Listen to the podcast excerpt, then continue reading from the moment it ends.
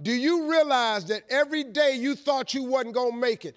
Do you remember them days where you thought it was absolutely unbearable and you thought you wasn't going to endure that one?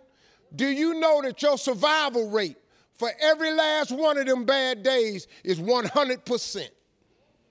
You, your track record for surviving bad days is 100%. That's a fact. Your track record.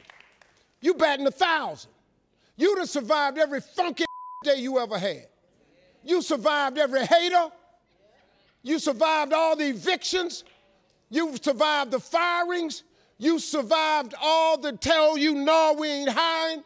You survived all the trouble you ever been in. Your survival rate is 100%.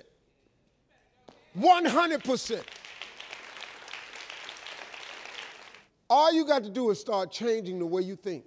It's as simple as it's not a magic trick. You can protect yourself from negativity. And that's what stops most people negative thoughts. You can coat your mind from negativity. It's a real simple exercise to do. I do it every morning before I walk out the door. So I walk out as a positive person. You know, I get tired sometimes. That's different from being negative because I get mentally drained from my job at times.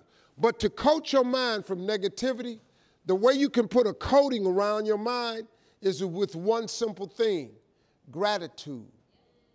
Gratitude erases negativity. I'm gonna show you how this works. If you wake up in the morning you start having negative thoughts, man, this ain't my day. I woke up on wrong side of bed. I'm tripping. I just don't feel myself.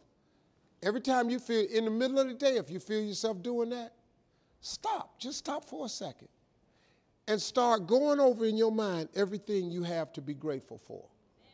Not everything you want, everything you already have, because what you have is substantial. You just haven't gone over the list and taken inventory in a long time. But the fact that you can walk, that's a blessing. The fact that you woke up, that's another blessing. The fact that you can see, think, reason. That's another blessing. The fact that you can go somewhere and get yourself something to eat, that's another blessing. The fact that you can go and turn the key and call someplace home, that's another blessing. The ability to dream is a blessing. The, the, the fact that you have an opportunity to get it right is another blessing. The fact that you're beautiful, that's another blessing. The fact that you have any measure of health, that's another blessing. And I'm just talking to you, I don't even know you.